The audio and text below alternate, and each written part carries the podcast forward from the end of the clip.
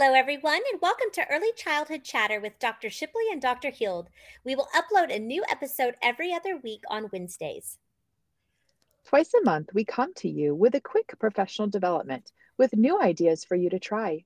Don't forget to subscribe to the podcast for notifications about future episodes. We are so thrilled to welcome one of our good friends and colleagues with us today who is back. Camille Lacher is with us. Camille has been in the field of early childhood education for 35 years and has worked in several roles. She's currently an adjunct faculty at several institutions of higher education. Her volunteer work includes serving on the board of the Arizona Association for the Education of Young Children and the Arizona Division of Early Childhood. Camille, thank you so much for being here. Thank you so much for that great introduction and for inviting me to share a topic that I am so passionate about. Well, that's awesome because I wanted to talk to you about your title, which is called Best Practice, but best practice for who? So I'm I'm curious to find out all about this. So why did you choose this topic? Well, um, I've been an advocate for quality programming uh, forever. And I think it all started back when I was in college going for my associate's degree. So that's like a million years ago. Mm-hmm. And that's when I was introduced to the National Association for the Education of Young Children, aka NAEYC, or some people say NAEYC. And that has been my guiding star throughout my 35 plus years career. And so for me, it's just so important, especially with the new revisions that have been made over the past few years and with the reframing of the term best practice. Perfect. You know, and I think that's really great because we want to make sure we're you know knowledgeable on this topic and we want to make sure we understand the topic so why did NAEYC decide to actually make the change and and and what is the process in even going about that so whenever um, whenever NAEYC is doing revisions to any of their um, position statements now they're called foundational documents um, it's a process and mm-hmm in particular with developmentally appropriate practice, um, there have been several influences over the past few years that impacted that change. Um, I think the first one was COVID. Uh, that mm. opened everyone's eyes to equity and what that really means. Um, during that time, there was stress on different populations with regards to accessibility and especially on the early childhood workforce. You know, and I always say it took a pandemic for society to realize that early childhood education is and early childhood educators are the essential workforce. Um, so I think that was a that was a major um, that that caused a major shift. Also around that time, the murder of George Floyd that brought out the inequities that are impacting the Black Americans. There was anti Asian violence, again, that focused on inequities. So, all of these things that happened in our entire society um, brought in a make these changes and to revise this statement. Um, and the process is is a little bit daunting, but um, what NAEYC does is they develop uh, they did develop a developmentally appropriate practices work group, and that pretty much would oversee the work. Then they reach out to the early childhood workforce partners, um, and it's it's put out for public comment, right? So there's a draft that's created and they put that draft out for public comment. So I know that this process went back and forth several times and I tried to comment and and you know share my ex you know my experience my expertise my comments what i'm seeing where i am and they take all of this feedback they look at it the workforce um you know they, they look at this information they see how much it impacts their draft they make revisions then they send it out again. And i i want to say that with the the DAP position statement i mean i think that there were five or six times that it was put out for public comment. So it's a process. When they finally get it all together, then they introduce it. And I it this statement was introduced at the end of 2020.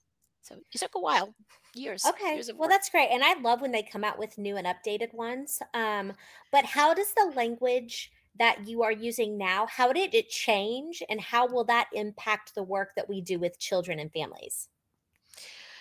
So there there were there were a lot of changes in this statement um and and i will say i, I want to take i guess like a step back because NAEYC has five foundational documents um we know them as position statements and all of these documents are are they're developed by NAEYC, but they're really created by us with this public comment process. And for me personally, the two that I use most often is the Code of Ethical Conduct and Statement of Commitment, and then the Developmentally Appropriate Practices Statement. However, most recently, I've been referring to the relatively new advancing equity in early childhood education and that's that's a new uh, a newer statement one of the most recent and that's where a lot of the language the focus really was a shift in the terminology so i think that um for me and again like this is this is just like like a, a personal passion for me the term best practice was the big shift because I mean, you've been in the field a while, and people who are have been in the field even not for a long time. Best practice is just like part of our lingo. Like we always say it, you know, and it's part of our professional jargon, and it, it supported our teaching strategies. So for me, that was the big shift. Um, although there were other, you know, there was additional terminology put in there, in and and and the foundational documents all like play on each other they're they can be used individually and separately but you know it's like child development one domain impacts another that's the same way these fo- foundational documents are one Right. impacts the other and they reference there are references to each other Right. so Well, they're so important. And I know as an early childhood teacher, I um, went and looked all the time at the green DAP handbook for NAEYC and made sure that I was doing exactly what they said. And I tried to incorporate all those standards into my classroom. And I did that regularly. So, out of anything that you would want our audience to know, what is the most important thing about this? well um the most important thing is not the actual statement um but it's the mindset um, because when there's a shift in jargon y- you could say it and that's a process in and of itself to change the way you speak but it's the mindset around why you're making those changes and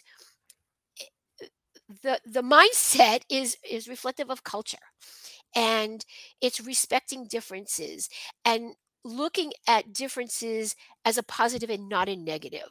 Looking at differences as not something that has to be changed or not something that's that's not okay. Um and and i think that with that mindset you can embrace the change in terminology. And when you embrace that i think that's how you make the impact on a major impact on society. Great. The- Okay. Um, what are your major three takeaways that you want our listeners to know? language matters definitely language matters and we are role models and so the language that we use matters and um that's one um Okay. i i i i want everyone to know that well that the that the developmentally appropriate practices and all of the NAEYC foundational documents can be found on their website. So if you're not familiar with them i would hope that people would take a look at them um, and that differences are strengths and not challenges. But the other thing too i think that's really important is the the self reflection and understanding who we are and when we're making decisions for young children and their families which is something we do all the time all day. That's how we Mhm, spend our, exactly. our day is is making decision after decision after decision.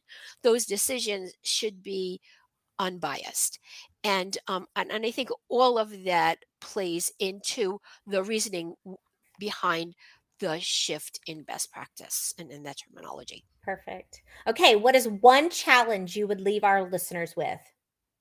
oh a challenge um well can i leave you with two challenges Sure, go for it. We'll take as many challenges as you want. okay so the first challenge is instead of saying best practice if you can try and just use maybe effective practice or appropriate practice that would um that would be the beginning of the shift. And the other the other challenge is try to use people first language. And if you're not familiar with people first language that is really um people first language is use is is describing is under is the understanding that we are all people first right? Right, so so where you know we don't have in our classroom autistic children but we have children who have autism. And even though it's just like a transfer of words that is a major difference. That is a major difference because you're not using the ability disability characteristic descriptor to explain or identify who we are so those are my two right. challenges Okay. Well, I love it. And as always, Camille, that was wonderful. And we thank you for being here. And we can't wait to chat with you again. Okay, well, thank you so much. I really appreciate the opportunity. Thanks, Camille. Okay, thanks. Bye.